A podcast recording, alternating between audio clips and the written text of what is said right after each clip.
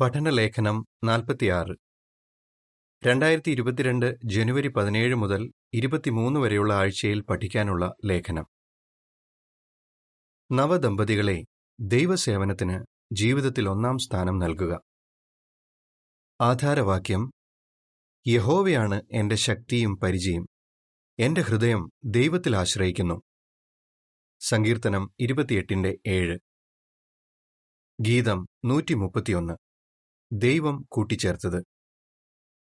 പൂർവാവലോകനം. നമ്മൾ എടുക്കുന്ന ചില തീരുമാനങ്ങൾ ദൈവസേവനത്തെ ബാധിച്ചേക്കാം. കാരണം ദൈവസേവനത്തിനു വേണ്ടി എത്ര സമയവും ഊർജവും ചെലവഴിക്കാനാകുമെന്നത് പലപ്പോഴും ആ തീരുമാനങ്ങളെ ആശ്രയിച്ചാണിരിക്കുന്നത് പ്രത്യേകിച്ച് പുതുതായി കല്യാണം കഴിക്കുന്നവർക്ക് അവരുടെ മുന്നോട്ടുള്ള ജീവിതത്തെ ബാധിക്കുന്ന ധാരാളം തീരുമാനങ്ങൾ എടുക്കേണ്ടി വന്നേക്കാം. അവർക്ക് സന്തോഷത്തോടെ ജീവിക്കാൻ കഴിയുന്ന നല്ല തീരുമാനങ്ങൾ എടുക്കാൻ ഈ ലേഖനം സഹായിക്കും. ഒന്നും രണ്ടും ഖണികകൾ. എ ചോദ്യം പുതുതായി കല്യാണം കഴിക്കുന്നവർ യഹോവയിൽ ആശ്രയിക്കേണ്ടത് എന്തുകൊണ്ട്? ബി ചോദ്യം ഈ ലേഖനത്തിൽ നമ്മൾ എന്ത് പഠിക്കും? നിങ്ങൾ പുതുതായി കല്യാണം കഴിച്ച ആളാണോ? അതല്ലെങ്കിൽ താമസിയാതെ കല്യാണം കഴിക്കാൻ പോകുകയാണോ? അങ്ങനെയെങ്കിൽ നിങ്ങൾ ഒരുപാട് സ്നേഹിക്കുന്ന വ്യക്തിയോടൊപ്പം സന്തോഷത്തോടെ ജീവിക്കാൻ ആഗ്രഹിക്കുന്നു എന്നതിന് സംശയമില്ല. എന്നാൽ വിവാഹ ജീവിതത്തിൽ നിങ്ങൾക്ക് പല പ്രശ്നങ്ങളും ഉണ്ടായേക്കാം. മാത്രമല്ല പ്രധാനപ്പെട്ട പല തീരുമാനങ്ങളും എടുക്കേണ്ടി വന്നേക്കാം. നിങ്ങൾ ആ പ്രശ്നങ്ങളെ എങ്ങനെ കൈകാര്യം ചെയ്യുന്നു എന്ത് തീരുമാനമെടുക്കുന്നു എന്നതിനെയൊക്കെ ആശ്രയിച്ചായിരിക്കും മുന്നോട്ടുള്ള ജീവിതത്തിലെ സന്തോഷം. യഹോവയിൽ ആശ്രയിക്കുന്നെങ്കിൽ നിങ്ങൾക്ക് ശരിയായ തീരുമാനങ്ങൾ എടുക്കാനാകും. നിങ്ങളുടെ വിവാഹബന്ധം കൂടുതൽ ശക്തമാകും. ജീവിതത്തിൽ കൂടുതൽ സന്തോഷവും കിട്ടും. എന്നാൽ നിങ്ങൾ ദൈവത്തിൽ ആശ്രയിക്കുന്നില്ലെങ്കിൽ വിവാഹബന്ധത്തിന് വിള്ളൽ വീഴ്ത്തുന്ന തരം പ്രശ്നങ്ങൾ ജീവിതത്തിലുണ്ടായേക്കാം. അതോടെ നിങ്ങളുടെ സന്തോഷവും നഷ്ടപ്പെടും. സങ്കീർത്തനം മുപ്പത്തിയേഴിന്റെ മൂന്നും നാലും ഇങ്ങനെ വായിക്കുന്നു. യഹോവയിൽ ആശ്രയിക്കൂ. നല്ലത് ചെയ്യൂ. ഭൂമിയിൽ താമസിച്ച് വിശ്വസ്തതയോടെ പ്രവർത്തിക്കൂ. യഹോവയിൽ അത്യധികം ആനന്ദിക്കൂ. ദൈവം നിന്റെ ഹൃദയാഭിലാഷങ്ങൾ സാധിച്ചു തരും. ഈ ലേഖനം പ്രധാനമായും പുതുതായി കല്യാണം കഴിച്ചവർക്ക് വേണ്ടിയുള്ളതാണെങ്കിലും എല്ലാ ദമ്പതികൾക്കും ഇതിൽ നിന്ന് പ്രയോജനം നേടാനാകും. ബൈബിളിൽ പറഞ്ഞിരിക്കുന്ന വിശ്വസ്തരായ ചില സ്ത്രീ പുരുഷന്മാരുടെ ജീവിതത്തിൽ നിന്ന് എന്ത് പഠിക്കാമെന്നും നമ്മൾ കാണും. നമ്മുടെ വ്യക്തിപരമായ ജീവിതത്തിലും വിവാഹ ജീവിതത്തിലും പ്രാവർത്തികമാക്കാൻ കഴിയുന്ന പാഠങ്ങളാണ് അവ. കൂടാതെ ഇക്കാലത്തെ ചില ദമ്പതികളുടെ ജീവിതാനുഭവത്തിൽ നിന്ന് പഠിക്കാനാകുന്ന ചില കാര്യങ്ങളും നമ്മൾ ചർച്ച ചെയ്യും. പുതുതായി കല്യാണം കഴിച്ചവർ നേരിടുന്ന ചില പ്രശ്നങ്ങൾ. മൂന്നും നാലും ഖണ്ണികകൾ ചോദ്യം. പുതുതായി കല്യാണം കഴിക്കുന്നവർക്കുണ്ടായേക്കാവുന്ന ചില പ്രശ്നങ്ങൾ എന്തൊക്കെയാണ്? എല്ലാവരെയും പോലെ ഒരു സാധാരണ ജീവിതം നയിക്കാൻ പുതുതായി കല്യാണം കഴിച്ചവരെ മറ്റുള്ളവർ പ്രോത്സാഹിപ്പിച്ചേക്കാം. ഉദാഹരണത്തിന് എത്രയും പെട്ടെന്ന് കുട്ടികളൊക്കെ വേണമെന്ന് മാതാപിതാക്കളോ ബന്ധുക്കളോ പറഞ്ഞേക്കാം. അതല്ലെങ്കിൽ എല്ലാ സുഖസൗകര്യങ്ങളോടും കൂടിയ ഒരു നല്ല വീടൊക്കെ വാങ്ങി സന്തോഷത്തോടെ ജീവിക്കാനായിരിക്കാം സുഹൃത്തുക്കളുടെയും കുടുംബാംഗങ്ങളുടെയും ഉപദേശം. അവരുടെ വാക്കുകൾ കേട്ട് ദമ്പതികൾ ചിന്തിക്കാതെ ഓരോരോ തീരുമാനങ്ങൾ എടുത്താൽ ചിലപ്പോൾ വലിയ കടബാധ്യതകൾ വരുത്തിവെച്ചേക്കാം എന്നിട്ട് ആ കടം വീട്ടാനായി ഭാര്യയും ഭർത്താവും പലപ്പോഴും കൂടുതൽ സമയം ജോലി ചെയ്യേണ്ടി വരും. അതുകൊണ്ട് തന്നെ അവർക്ക് കുടുംബാരാധനയ്ക്കും ശുശ്രൂഷയ്ക്കും സ്വന്തമായുള്ള ബൈബിൾ പഠനത്തിനും ആവശ്യത്തിന് സമയം കിട്ടാതെ വരും. കൂടുതൽ പണം വേണ്ടതുകൊണ്ടോ ജോലി പോകാതെ നോക്കേണ്ടതുകൊണ്ടോ മീറ്റിംഗുകൾ മുടക്കിപ്പോലും ഓവർ ടൈം ചെയ്യേണ്ടി വന്നേക്കാം. അതിലൂടെ യഹോവയുടെ സേവനത്തിൽ കൂടുതൽ ചെയ്യാനുള്ള നല്ല നല്ല അവസരങ്ങളാണ് അവർക്ക് നഷ്ടമാകുന്നത്. മൂന്നും നാലും ഖണ്ണികകളുടെ ചിത്രക്കുറിപ്പ് ഇങ്ങനെ വായിക്കുന്നു. യഹോവയുടെ സേവനത്തിൽ കൂടുതൽ ചെയ്യുന്നതിൽ നിന്ന് എങ്ങനെയുള്ള തീരുമാനങ്ങൾ നവദമ്പതികളെ തടഞ്ഞേക്കാം? ഖണ്ണിക അഞ്ച്. ചോദ്യം. ക്ലോസ് മരീസ ദമ്പതികളുടെ അനുഭവത്തിൽ നിന്ന് നിങ്ങൾ എന്താണ് പഠിച്ചത്? കൂടുതൽ വസ്തുവകകൾ വാരിക്കൂട്ടുന്നതല്ല സന്തോഷത്തിലേക്ക് നയിക്കുന്നതെന്ന് പലരുടെയും അനുഭവങ്ങൾ കാണിക്കുന്നു. ക്ലോസ് മരീസ ദമ്പതികളുടെ അനുഭവം നോക്കാം. നല്ല സുഖസൗകര്യങ്ങളോടെ ജീവിക്കാൻ വേണ്ടി കല്യാണം കഴിഞ്ഞ ഉടനെ അവർ രണ്ടുപേരും മുഴുസമയവും ജോലി ചെയ്യുന്നുണ്ടായിരുന്നു. എന്നാൽ ഉള്ളിന്റെ ഉള്ളിൽ അവർക്ക് അത്ര സന്തോഷവും സംതൃപ്തിയും ഒന്നും തോന്നിയിരുന്നില്ല. ക്ലോസ് സഹോദരൻ പറയുന്നു ഞങ്ങൾക്ക് ഇഷ്ടം പോലെ വസ്തുവകകൾ വാരിക്കൂട്ടാനായി. പക്ഷേ യഹോവയുടെ സേവനത്തിൽ കൂടുതൽ ചെയ്യാനുള്ള ലക്ഷ്യങ്ങളൊന്നും ഉണ്ടായിരുന്നില്ല. സത്യം പറഞ്ഞാൽ ജീവിതം ടെൻഷൻ നിറഞ്ഞതായിരുന്നു. എപ്പോഴും ഓരോരോ പ്രശ്നങ്ങൾ.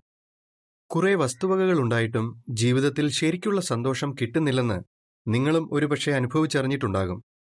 നിങ്ങൾ അങ്ങനെയുള്ള ഒരാളാണെങ്കിൽ വിഷമിക്കേണ്ട. മറ്റുള്ളവരുടെ ജീവിതാനുഭവങ്ങൾ പഠിക്കുന്നത് ആവശ്യമായ മാറ്റങ്ങൾ വരുത്താൻ നിങ്ങളെ സഹായിക്കും. ആദ്യം തന്നെ യഹോഷാഫാത്ത് രാജാവിന്റെ മാതൃകയിൽ നിന്ന് ഭർത്താക്കന്മാർക്ക് എന്ത് പഠിക്കാമെന്ന് നമുക്ക് നോക്കാം. അടിക്കുറിപ്പ് ഇങ്ങനെ വായിക്കുന്നു. ഈ ലേഖനത്തിലെ ചില പേരുകൾ യഥാർത്ഥമല്ല. അടിക്കുറിപ്പ് ഇവിടെ തീരുന്നു. യഹോഷാഫാത്ത് രാജാവിനെ പോലെ യഹോവയിൽ ആശ്രയിക്കുക.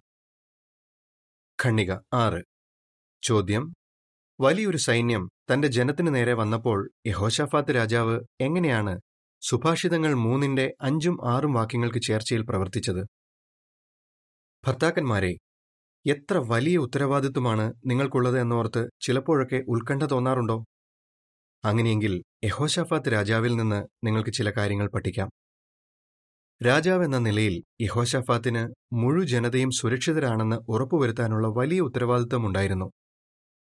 ആ ഉത്തരവാദിത്വം അദ്ദേഹം എങ്ങനെയാണ് നിറവേറ്റിയത്? ജനത്തെ സംരക്ഷിക്കാൻ തനിക്ക് ചെയ്യാൻ പറ്റുന്നത് യഹോഷഫാത്ത് ചെയ്തു. അദ്ദേഹം യഹൂദയിലെ നഗരങ്ങൾക്ക് കോട്ടകൾ പണിതു. പതിനൊന്ന് ലക്ഷത്തി അറുപതിനായിരത്തിലധികം വരുന്ന വലിയൊരു സൈന്യത്തെ സംഘടിപ്പിച്ചു. പിന്നീട് യഹോഷഫാത്ത് രാജാവിന് വലിയൊരു പ്രശ്നം നേരിട്ടു. അമ്മോന്യരും മോവാബിരും സേയിർ മലനാട്ടുകാരുമടങ്ങുന്ന വലിയൊരു സൈന്യം യഹോഷഫാത്ത് രാജാവിനും ജനത്തിനും നേരെ യുദ്ധത്തിനു വന്നു. രാജാവ് അപ്പോൾ എന്താണ് ചെയ്തത്? സഹായത്തിനും ശക്തിക്കും വേണ്ടി അദ്ദേഹം യഹോവയിൽ ആശ്രയിച്ചു. സുഭാഷിതങ്ങൾ മൂന്നിന്റെ അഞ്ച് ആറിൽ പറഞ്ഞിരിക്കുന്ന ഉപദേശത്തിന് ചേർച്ചയിലായിരുന്നു അത്. സുഭാഷിതങ്ങൾ മൂന്നിന്റെ അഞ്ചും ആറും ഇങ്ങനെ വായിക്കുന്നു. പൂർണ ഹൃദയത്തോടെ യഹോവയിൽ ആശ്രയിക്കുക. സ്വന്തം വിവേകത്തിൽ ആശ്രയം വെക്കരുത്. എന്തു ചെയ്യുമ്പോഴും ദൈവത്തെ ഓർത്തുകൊള്ളുക. അപ്പോൾ ദൈവം നിന്റെ വഴികൾ നേരെയാക്കും. രണ്ട് ദിനവൃത്താന്തം ഇരുപതിന്റെ അഞ്ച് മുതൽ പന്ത്രണ്ട് വരെയുള്ള വാക്യങ്ങളിൽ യഹോഷാഫാത്ത് രാജാവിന്റെ താഴ്മയോടെയുള്ള പ്രാർത്ഥന കാണാം. തന്റെ സ്നേഹവാനായ സ്വർഗീയ പിതാവിൽ അദ്ദേഹം എത്രമാത്രം ആശ്രയിച്ചെന്ന് കാണിക്കുന്നതാണ് അതിലെ വാക്കുകൾ. യഹോവ ആ പ്രാർത്ഥന കേട്ടോ? ഖണ്ണിക ഏഴ്. ചോദ്യം. യഹോശഫാത്ത് രാജാവിന്റെ പ്രാർത്ഥനയ്ക്ക് യഹോവ എങ്ങനെയാണ് ഉത്തരം കൊടുത്തത്? യഹസിയേൽ എന്നൊരു ലേവ്യനെ ഉപയോഗിച്ചുകൊണ്ട് യഹോവ യഹോഷാഫാത്തിനോട് സംസാരിച്ചു. യഹോവ പറഞ്ഞു സ്വസ്ഥാനങ്ങളിൽ നിശ്ചലരായി നിന്ന് യഹോവ നിങ്ങളെ രക്ഷിക്കുന്നത് കണ്ടുകൊള്ളുക. രണ്ട് ദിനവൃത്താന്തം ഇരുപതിന്റെ പതിമൂന്ന് മുതൽ പതിനേഴ് വരെ. ശത്രുക്കൾ ആക്രമിക്കാൻ വരുമ്പോൾ സാധാരണ ചെയ്യുന്ന ഒരു രീതി ആയിരുന്നില്ല അത്. എന്നാൽ ആ നിർദ്ദേശങ്ങൾ വന്നത് ഏതെങ്കിലും മനുഷ്യരിൽ നിന്നായിരുന്നില്ല. മറിച്ച് യഹോവയിൽ നിന്നായിരുന്നു. ദൈവത്തിൽ പൂർണമായി ആശ്രയിച്ചുകൊണ്ട് യഹോഷാഫാത്ത് കിട്ടിയ നിർദ്ദേശങ്ങൾ അങ്ങനെ തന്നെ അനുസരിച്ചു. അദ്ദേഹവും കൂട്ടരും ശത്രുക്കളെ നേരിടാൻ പോയപ്പോൾ വിദഗ്ധരായ സൈനികർക്ക് പകരം ആയുധങ്ങളൊന്നുമില്ലാത്ത കുറെ പാട്ടുകാരെയാണ് മുൻനിരയിൽ നിർത്തിയത്. ശത്രുക്കളെ പരാജയപ്പെടുത്തിക്കൊണ്ട് യഹോവ യഹോഷാഫാത്ത് രാജാവിന് കൊടുത്ത വാക്ക് പാലിച്ചു. ഖണ്ണിക എട്ട്. ചോദ്യം യഹോഷാഫാത്തിന്റെ മാതൃകയിൽ നിന്ന് ഭർത്താക്കന്മാർക്ക് എന്തു പഠിക്കാം? ഭർത്താക്കന്മാരെ യഹോഷഫാത്ത് രാജാവിന്റെ മാതൃകയിൽ നിന്ന് നിങ്ങൾക്കെന്താണ് പഠിക്കാനാകുന്നത്? നിങ്ങളുടെ കുടുംബത്തെ പരിപാലിക്കേണ്ട ഉത്തരവാദിത്വം നിങ്ങൾക്കുണ്ട്. അതിനുവേണ്ടി നിങ്ങൾ നന്നായി അധ്വാനിക്കുന്നു. അതുകൊണ്ട് തന്നെ എന്തെങ്കിലും പ്രശ്നമുണ്ടാകുമ്പോൾ അത് നിങ്ങൾക്ക് തന്നെ കൈകാര്യം ചെയ്യാനാകുമെന്ന് നിങ്ങൾ ചിന്തിച്ചേക്കാം. എന്നാൽ സ്വന്തം ശക്തിയിൽ ആശ്രയിക്കരുത്. മറിച്ച് സഹായത്തിനായി യഹോവയോട് പ്രാർത്ഥിക്കുക. നിങ്ങൾ തനിച്ചും ഭാര്യയോടൊപ്പവും ആത്മാർത്ഥമായി അങ്ങനെ ചെയ്യുക. ബൈബിളും സംഘടന തരുന്ന പ്രസിദ്ധീകരണങ്ങളും പഠിച്ചുകൊണ്ട് യഹോവയ്ക്ക് പറയാനുള്ളത് എന്താണെന്ന് മനസ്സിലാക്കുക. അതനുസരിച്ച് പ്രവർത്തിക്കുക. ദൈവവചനത്തെ അടിസ്ഥാനമാക്കി നിങ്ങൾ എടുക്കുന്ന തീരുമാനങ്ങൾ എല്ലാവർക്കും ഇഷ്ടപ്പെടണമെന്നില്ല. അത് മണ്ടത്തരമാണെന്ന് പോലും അവർ പറഞ്ഞേക്കാം. പണവും വസ്തുവകകളുമാണ് ശരിക്കുള്ള സംരക്ഷണം തരുന്നതെന്നായിരിക്കാം അവരുടെ വാദം. എന്നാൽ യഹോഷഫാത്തിന്റെ മാതൃക ഓർക്കുക. അദ്ദേഹം ആശ്രയിച്ചത് യഹോവയിലാണ്. അത് തന്റെ പ്രവർത്തികളിലൂടെ തെളിയിക്കുകയും ചെയ്തു. യഹോവ വിശ്വസ്തനായ ആ മനുഷ്യനെ കൈവിട്ടില്ല. യഹോവ നിങ്ങളെയും ഉപേക്ഷിക്കില്ല. സന്തോഷത്തോടെ ജീവിക്കാൻ ഭാര്യാഭർത്താക്കന്മാർക്ക് മറ്റെന്തുകൂടെ ചെയ്യാം? യശയ പ്രവാചകനെയും ഭാര്യയെയും പോലെ യഹോവയുടെ സേവനത്തിൽ കൂടുതൽ ചെയ്യുക. ഖണ്ണിക ഒൻപത്. ചോദ്യം യശയ പ്രവാചകനെയും ഭാര്യയെയും കുറിച്ച് എന്തു പറയാം? യശയ പ്രവാചകനും ഭാര്യയും അവരുടെ ജീവിതത്തിൽ ഏറ്റവും പ്രാധാന്യം കൊടുത്തിരുന്നത് ദൈവസേവനത്തിനായിരുന്നു. യശയിയെ പോലെ ഭാര്യയ്ക്കും പ്രവചിക്കാനുള്ള നിയമനങ്ങൾ ലഭിച്ചിരുന്നു എന്ന് വേണം കരുതാൻ. കാരണം യശയിയുടെ ഭാര്യയെ ബൈബിളിൽ പ്രവാചിക എന്ന് വിളിച്ചിട്ടുണ്ട്. യശയ എട്ടിന്റെ ഒന്ന് മുതൽ നാല് വരെ. ദമ്പതികൾ എന്ന നിലയിൽ ദൈവസേവനത്തിന് ഒന്നാം സ്ഥാനം കൊടുത്ത അവർ ഇന്നത്തെ ഭാര്യ ഭർത്താക്കന്മാർക്ക് എത്ര നല്ല ഒരു മാതൃകയാണ്. ഖണ്ണിക പത്ത്. ചോദ്യം. യഹോവയുടെ സേവനത്തിൽ കഴിവിന്റെ പരമാവധി ചെയ്യാൻ ഭാര്യ ഭർത്താക്കന്മാരെ എന്ത് സഹായിക്കും? എന്തുകൊണ്ട്? യഹോവയുടെ സേവനത്തിൽ തങ്ങളുടെ കഴിവിന്റെ പരമാവധി ചെയ്തുകൊണ്ട് ഇന്നത്തെ ദമ്പതികൾക്ക് യശയെയും ഭാര്യയെയും അനുകരിക്കാനാകും. ബൈബിൾ പ്രവചനങ്ങളെക്കുറിച്ചും അവ കൃത്യമായി എങ്ങനെ നിറവേറുന്നു എന്നതിനെക്കുറിച്ചും ഒരുമിച്ച് പഠിക്കുന്നതിലൂടെ അവർക്ക് യഹോവയിലുള്ള തങ്ങളുടെ ആശ്രയം ശക്തിപ്പെടുത്താം. അടിക്കുറിപ്പ് ഇങ്ങനെ വായിക്കുന്നു. ഉദാഹരണത്തിന് യഹോവ ശുദ്ധാരാധന പുനഃസ്ഥാപിക്കുന്നു എന്ന പുസ്തകത്തിന്റെ ആറ് ഏഴ് പത്തൊൻപത് അധ്യായങ്ങൾ പഠിക്കുക. അടിക്കുറിപ്പ് ഇവിടെ തീരുന്നു. ചില ബൈബിൾ പ്രവചനങ്ങളുടെ നിവൃത്തിയോടുള്ള ബന്ധത്തിൽ തങ്ങൾക്കെന്ത് ചെയ്യാനാകുമെന്ന് അവർക്ക് ചിന്തിക്കുകയും ചെയ്യാം. ഉദാഹരണത്തിന് അവസാനം വരുന്നതിനു മുമ്പ് ഭൂലോകത്തെങ്ങും സന്തോഷവാർത്ത പ്രസംഗിക്കപ്പെടുമെന്ന യേശുവിന്റെ പ്രവചനം നിവർത്തിക്കുന്നതിൽ അവർക്ക് പലതും ചെയ്യാനാകും. ബൈബിൾ പ്രവചനങ്ങൾ നിറവേറുമെന്ന കാര്യത്തിൽ ദമ്പതികൾക്ക് എത്ര ഉറപ്പുണ്ടോ? അതനുസരിച്ച് ദൈവസേവനത്തിൽ തങ്ങളുടെ കഴിവിന്റെ പരമാവധി ചെയ്യാൻ അവർ തയ്യാറാകും. എട്ട് പത്ത് ഖണ്ണികകളുടെ ചിത്രക്കുറിപ്പ് ഇങ്ങനെ വായിക്കുന്നു. പ്രാർത്ഥിക്കുകയും ദൈവവചനം പഠിക്കുകയും ചെയ്തുകൊണ്ട് പുതുതായി വിവാഹിതരായവർക്ക് ദൈവസേവനത്തിന് ഒന്നാം സ്ഥാനം നൽകാനാകും. പ്രിസ്കില്ലയെയും അക്വിലയെയും പോലെ ദൈവരാജ്യ പ്രവർത്തനങ്ങൾക്ക് ജീവിതത്തിൽ ഒന്നാം സ്ഥാനം നൽകുക. ഖണ്ണിക പതിനൊന്ന്. ചോദ്യം. പ്രിസ്കില്ലയും അക്വിലയും ദൈവരാജ്യ പ്രവർത്തനങ്ങൾക്ക് എപ്പോഴും ഒന്നാം സ്ഥാനം കൊടുത്തെന്ന് നമുക്കെങ്ങനെ അറിയാം? റോമ നഗരത്തിൽ ജീവിച്ചിരുന്ന ഒരു ജൂത ദമ്പതികളായിരുന്നു പ്രിസ്കില്ലയും അക്വിലയും. ചെറുപ്പക്കാരായ ഭാര്യ ഭർത്താക്കന്മാർക്ക് അവരിൽ നിന്ന് പലതും പഠിക്കാനാകും. അവർ യേശുവിനെക്കുറിച്ചുള്ള സന്തോഷവാർത്ത കേട്ട് ക്രിസ്ത്യാനികളായിത്തീർന്നു. അവരുടേത് വളരെ സന്തോഷമുള്ള ഒരു ജീവിതമായിരുന്നു. എന്നാൽ പെട്ടെന്നാണ് അവരുടെ ജീവിതത്തിൽ മാറ്റം വന്നത്. ജൂതന്മാരെല്ലാം റോം വിട്ടു പോകണമെന്ന് ക്ലൗദ്യോസ് ചക്രവർത്തി ഉത്തരവിട്ടു. അത് പ്രിസ്കില്ലയുടെയും അക്വിലയുടെയും ജീവിതത്തിലുണ്ടാക്കിയ ബുദ്ധിമുട്ട് ഒന്ന് ആലോചിച്ചു നോക്കൂ. അവർക്ക് പരിചയമുള്ള സ്ഥലവും ആളുകളെയും ഒക്കെ വിട്ട് പുതിയൊരു സ്ഥലത്ത് ചെന്ന് വീട് കണ്ടെത്തണമായിരുന്നു. കൂടാതെ അവരുടെ ജോലിയായ കൂടാരപ്പണിയും ആ പുതിയ സ്ഥലത്ത് തുടങ്ങണമായിരുന്നു. ഇത്തരം ബുദ്ധിമുട്ടുകളൊക്കെ ഉണ്ടായപ്പോൾ അവരുടെ ജീവിതത്തിൽ ദൈവസേവനത്തിനുണ്ടായിരുന്ന പ്രാധാന്യം കുറഞ്ഞുപോയോ? സാധ്യതയനുസരിച്ച് അതിന്റെ ഉത്തരം നിങ്ങൾക്കറിയാം. കൊരിന്തിലെത്തിയ അവർ അവിടുത്തെ സഭയുടെ പ്രവർത്തനങ്ങളിൽ തീക്ഷ്ണമായി ഏർപ്പെട്ടു. അവിടുത്തെ സഹോദരങ്ങളെ ആത്മീയമായി ശക്തിപ്പെടുത്തുന്നതിന് അപ്പോസ്റ്റലനായ പൗലോസിനോടൊപ്പം പ്രവർത്തിക്കുകയും ചെയ്തു. പിന്നീട് പ്രസംഗപ്രവർത്തകരുടെ ആവശ്യം അധികമുള്ള മറ്റ് സ്ഥലങ്ങളിലേക്കും അവർ മാറി താമസിച്ചു ദൈവസേവനത്തിൽ തിരക്കുള്ള എത്ര നല്ലൊരു ജീവിതമായിരുന്നു അവരുടേത്? ഖണ്ണിക പന്ത്രണ്ട്. ചോദ്യം ഭാര്യ ഭർത്താക്കന്മാർ ആത്മീയ ലക്ഷ്യങ്ങൾ വെച്ച് പ്രവർത്തിക്കേണ്ടത് എന്തുകൊണ്ടാണ്? ദൈവരാജ്യ പ്രവർത്തനങ്ങൾക്ക് ഒന്നാം സ്ഥാനം കൊടുത്തുകൊണ്ട് ഇന്ന് ഭാര്യ ഭർത്താക്കന്മാർക്ക് പ്രിസ്കിലയെയും അക്വിലയെയും അനുകരിക്കാനാകും. ദൈവസേവനത്തിൽ തങ്ങൾ വെച്ചിരിക്കുന്ന ലക്ഷ്യങ്ങളെക്കുറിച്ച് ഒരു സ്ത്രീയും പുരുഷനും വിവാഹത്തിന് മുമ്പ് തന്നെ ചർച്ച ചെയ്യുന്നതാണ് ഏറ്റവും നല്ലത്. ദൈവസേവനത്തിൽ നല്ല നല്ല ലക്ഷ്യങ്ങൾ വെച്ച് രണ്ടുപേരും അതിലെത്തിച്ചേരാൻ ഒരുമിച്ച് പ്രവർത്തിക്കുമ്പോൾ യഹോവ തങ്ങളെ സഹായിക്കുന്നത് അവർക്ക് കാണാനാകും. നമുക്കിപ്പോൾ റസലിന്റെയും എലിസബത്തിന്റെയും അനുഭവം നോക്കാം. റസൽ പറയുന്നു യഹോവയുടെ സേവനത്തിൽ എന്ത് ചെയ്യാൻ ആഗ്രഹിക്കുന്നെന്ന് വിവാഹത്തിന് മുമ്പ് തന്നെ ഞങ്ങൾ വിശദമായി ചർച്ച ചെയ്തു. എലിസബത്ത് പറയുന്നു ഞങ്ങൾ അങ്ങനെ ചെയ്തത് നന്നായി. പിന്നീട് ജീവിതത്തിൽ ഓരോരോ തീരുമാനങ്ങൾ എടുത്തപ്പോഴും അതൊന്നും ഞങ്ങളുടെ ആത്മീയ ലക്ഷ്യങ്ങൾക്ക് ഒരു തടസ്സമാകില്ലെന്ന് ഉറപ്പുവരുത്താൻ അത് ഞങ്ങളെ സഹായിച്ചു. അതുകൊണ്ട് തന്നെ പ്രചാരകരുടെ ആവശ്യം കൂടുതലുള്ള മൈക്രോനേഷ്യയിൽ പോയി പ്രവർത്തിക്കാൻ റസലിനും എലിസബത്തിനും കഴിഞ്ഞു. ഖണ്ണിക പതിമൂന്ന്. ചോദ്യം. സങ്കീർത്തനം ഇരുപത്തിയെട്ടിന്റെ ഏഴ് പറയുന്നതനുസരിച്ച് യഹോവയിൽ ആശ്രയിക്കുന്നതിന്റെ ഫലം എന്താണ്? റസലിനെയും എലിസബത്തിനെയും പോലെ പല ദമ്പതികളും തങ്ങളുടെ ജീവിതം ലളിതമാക്കാൻ തീരുമാനിച്ചിരിക്കുന്നു. പ്രസംഗ പ്രവർത്തനത്തിൽ കഴിവിന്റെ പരമാവധി ചെയ്യാൻ വേണ്ടിയാണ് അവർ അങ്ങനെ ചെയ്തിരിക്കുന്നത്. ദമ്പതികൾ ദൈവസേവനത്തിൽ നല്ല ലക്ഷ്യങ്ങൾ വെച്ച് അതിലെത്തിച്ചേരാൻ ഒരുമിച്ച് പ്രവർത്തിക്കുമ്പോൾ അവർക്ക് അതിന്റെ അനുഗ്രഹങ്ങൾ അനുഭവിച്ചറിയാനാകും. യഹോവ അവർക്ക് വേണ്ടി കരുതുന്നത് എങ്ങനെയാണെന്ന് അവർക്ക് കാണാനാകും. അത് യഹോവയിലുള്ള അവരുടെ ആശ്രയം വർദ്ധിപ്പിക്കും. അപ്പോൾ അവർക്ക് ശരിക്കുള്ള സന്തോഷവും കിട്ടും.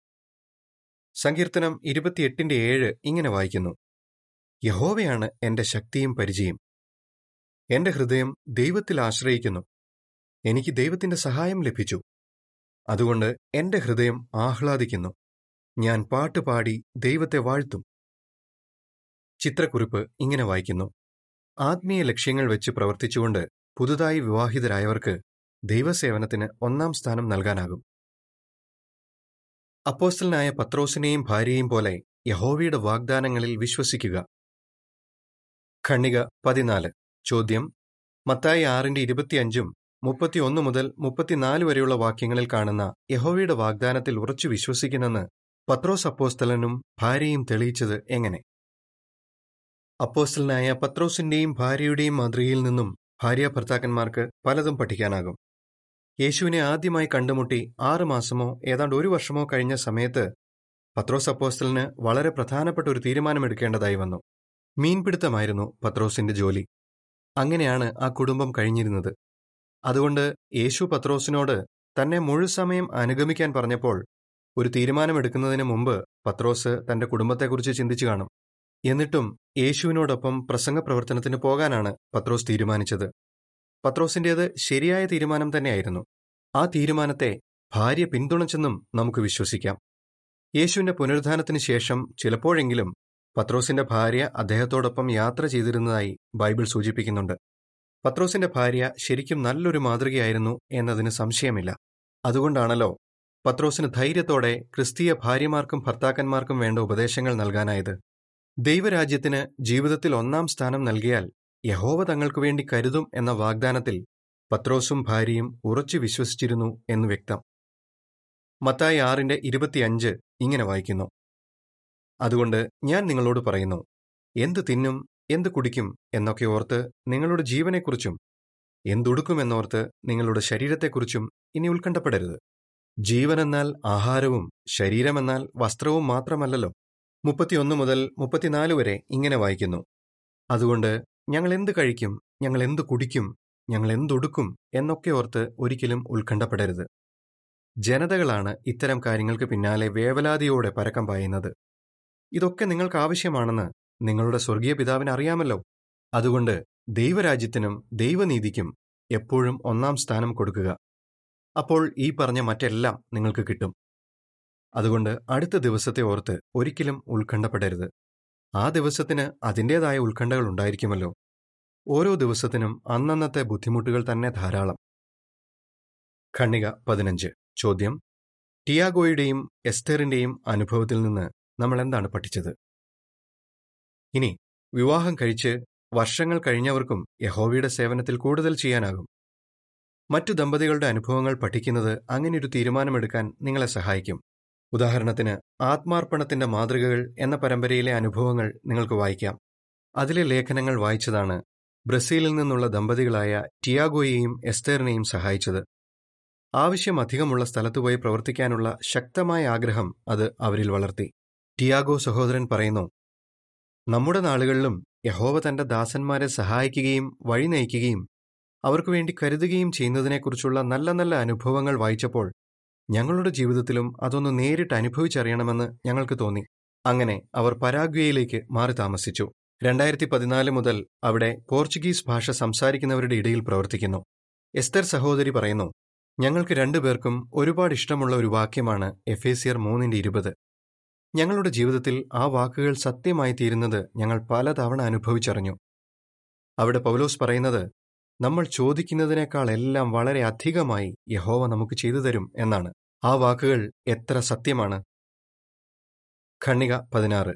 ചോദ്യം നിങ്ങൾ ലക്ഷ്യങ്ങൾ വെച്ച് പ്രവർത്തിക്കാൻ ആഗ്രഹിക്കുമ്പോൾ ആരുടെ ഉപദേശം തേടാം? യഹോവയിൽ ആശ്രയിക്കാൻ പഠിച്ച മറ്റുള്ളവരുടെ അനുഭവത്തിൽ നിന്ന് ചെറുപ്പക്കാരായ ദമ്പതികൾക്കും പ്രയോജനം നേടാം. ചില ദമ്പതികൾ വർഷങ്ങളായി മുഴുസമയ സേവനം ചെയ്യുന്നവരായിരിക്കാം.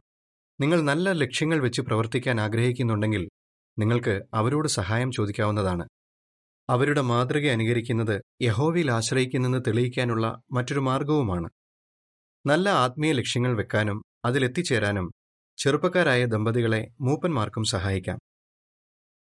ചിത്രക്കുറിപ്പ് ഇങ്ങനെ വായിക്കുന്നു. അനുഭവപരിചയമുള്ളവരോട് ഉപദേശം ചോദിക്കുന്നെങ്കിൽ പുതുതായി വിവാഹിതരായവർക്ക് ദൈവസേവനത്തിന് ഒന്നാം സ്ഥാനം നൽകാനാകും. ഖണ്ണിക പതിനേഴ്. ചോദ്യം ക്ലോസ് സഹോദരനും മരീസ സഹോദരിക്കും എന്തനുഭവമുണ്ടായി? അതിൽ നിന്ന് നമുക്കെന്ത് പഠിക്കാം?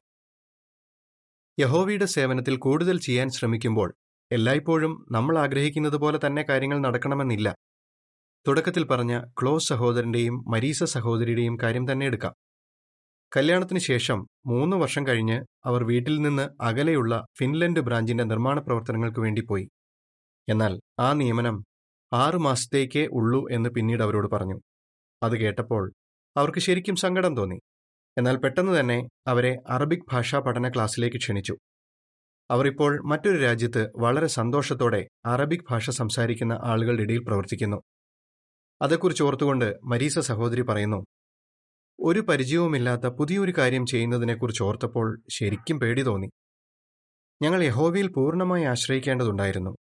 ഒട്ടും പ്രതീക്ഷിക്കാത്ത വിധത്തിലാണ് യഹോവ ഞങ്ങളെ സഹായിച്ചത്. ഞങ്ങൾക്കത് ശരിക്കും അനുഭവിച്ചറിയാനായി. അങ്ങനെ യഹോവയിലുള്ള എന്റെ വിശ്വാസം കൂടുതൽ ശക്തമായി. ഈ അനുഭവം കാണിക്കുന്നത് പോലെ നമ്മൾ യഹോവയിൽ പൂർണമായി ആശ്രയിക്കുന്നെങ്കിൽ യഹോവ എല്ലായ്പ്പോഴും നമ്മളെ സഹായിക്കുമെന്ന് ഉറപ്പാണ്. ഖണ്ണിക പതിനെട്ട്. ചോദ്യം യഹോവയിൽ തുടർന്നും ആശ്രയിക്കാൻ ദമ്പതികളെ എന്ത് സഹായിക്കും? വിവാഹം യഹോവയിൽ നിന്നുള്ള ഒരു സമ്മാനമാണ്. ദമ്പതികൾ ആ ജീവിതം ശരിക്കും ആസ്വദിക്കാൻ യഹോവ ആഗ്രഹിക്കുന്നു. ചെറുപ്പക്കാരായ ദമ്പതികളെ നിങ്ങളുടെ ജീവിതത്തിൽ എന്താണ് ഏറ്റവും പ്രധാനം? യഹോവ നിങ്ങൾക്ക് തന്നിരിക്കുന്ന അനുഗ്രഹങ്ങൾക്ക് നന്ദിയുള്ളവരാണെന്ന് കാണിക്കാൻ നിങ്ങളാലാകുന്നതെല്ലാം നിങ്ങൾ ചെയ്യുന്നുണ്ടോ? ഈ ചോദ്യങ്ങളെക്കുറിച്ചൊക്കെ ചിന്തിക്കുകയും പ്രാർത്ഥനയിൽ അതേക്കുറിച്ച് യഹോവയോട് പറയുകയും ചെയ്യുക. നിങ്ങളുടെ സാഹചര്യങ്ങൾക്ക് യോജിച്ച ബൈബിൾ തത്വങ്ങൾ കണ്ടെത്താൻ ശ്രമിക്കുക. എന്നിട്ട് യഹോവ തരുന്ന ഉപദേശം അനുസരിക്കുക. ദമ്പതികളെ ജീവിതത്തിൽ യഹോവയുടെ സേവനത്തിന് ഒന്നാം സ്ഥാനം കൊടുക്കുന്നെങ്കിൽ നിങ്ങളുടെ ജീവിതം സന്തോഷമുള്ളതായിരിക്കും. യഹോവ നിങ്ങളെ അനുഗ്രഹിക്കുകയും ചെയ്യും. യഹോവയിൽ ആശ്രയിക്കുന്നതിനെക്കുറിച്ച് ഇവരിൽ നിന്ന് നിങ്ങൾ എന്താണ് പഠിച്ചത്?